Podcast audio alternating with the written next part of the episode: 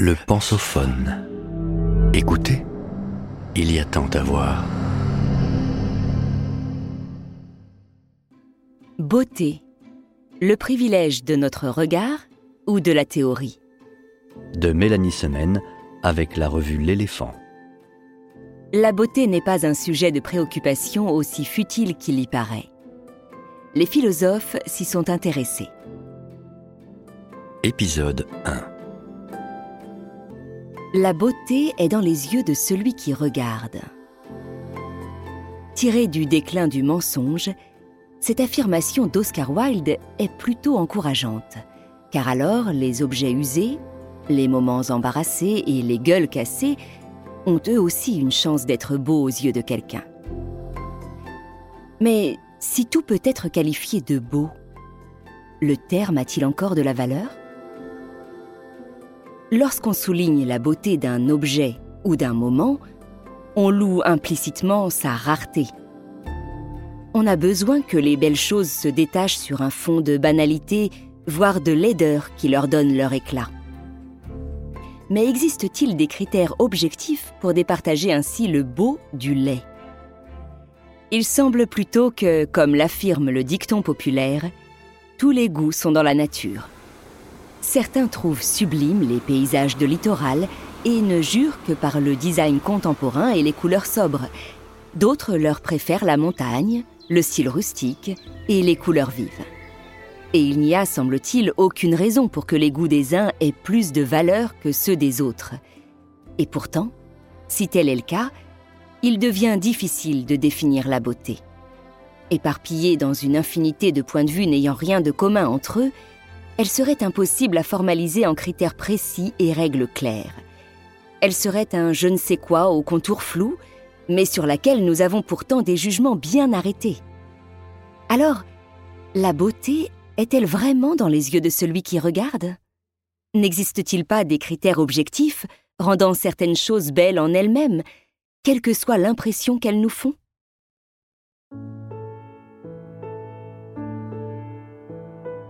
La beauté, un sentiment indéfinissable ? Une chose est ou bien subjective, c'est-à-dire qu'elle réside dans le point de vue d'un sujet, d'une personne, ou bien objective. Au sens strict, ce qui est objectif est ce qui est concrètement dans un objet, indépendamment de tout regard porté sur lui.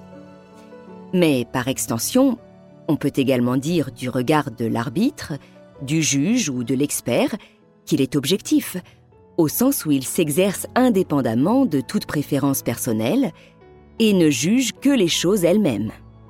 Alors, la beauté est-elle subjective ou objective ? Est-elle vraiment dans notre regard ou dans les objets eux-mêmes ?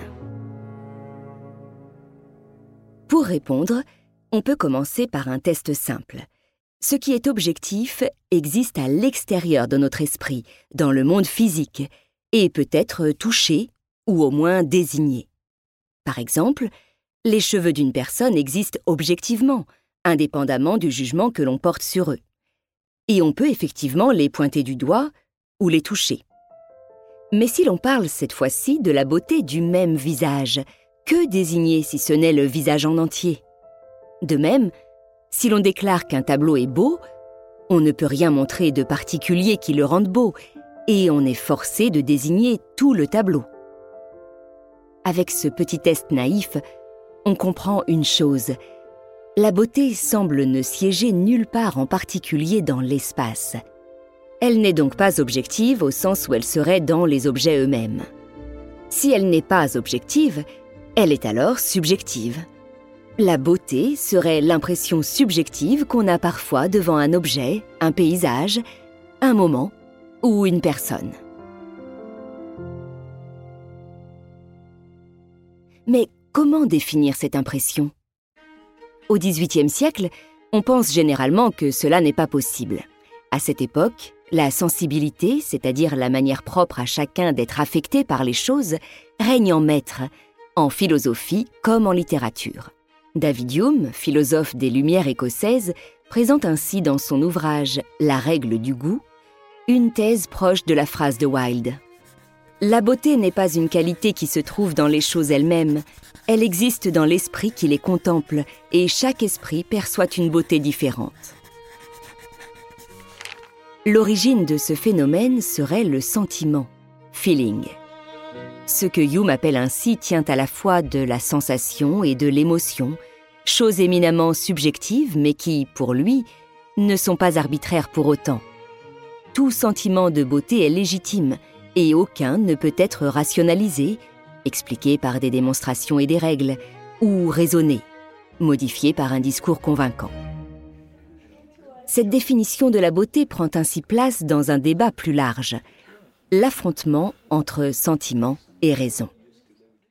Penser que la beauté est dans le regard, c'est dire qu'elle repose sur un sentiment propre à chacun qu'on ne peut ni contester, ni généraliser. À l'inverse, penser que la beauté repose sur des caractéristiques objectives, c'est dire qu'elle est connaissable et qu'on peut l'appréhender par la raison. En France, c'est plutôt sur la musique que ce débat se cristallise dans une controverse au nom qui prête à sourire, la querelle des bouffons, de 1752 à 1754. L'écrivain et philosophe Jean-Jacques Rousseau, au diapason avec Hume, pense que la beauté des mélodies ne se fonde que sur un sentiment de plaisir propre à chacun. Le compositeur Jean-Philippe Rameau, lui, défend au contraire l'idée d'une harmonie objective, atteinte par le respect de critères et de méthodes fixes. Alors, la beauté a-t-elle des règles objectives ? Ou est-elle une pure émotion propre à chacun ?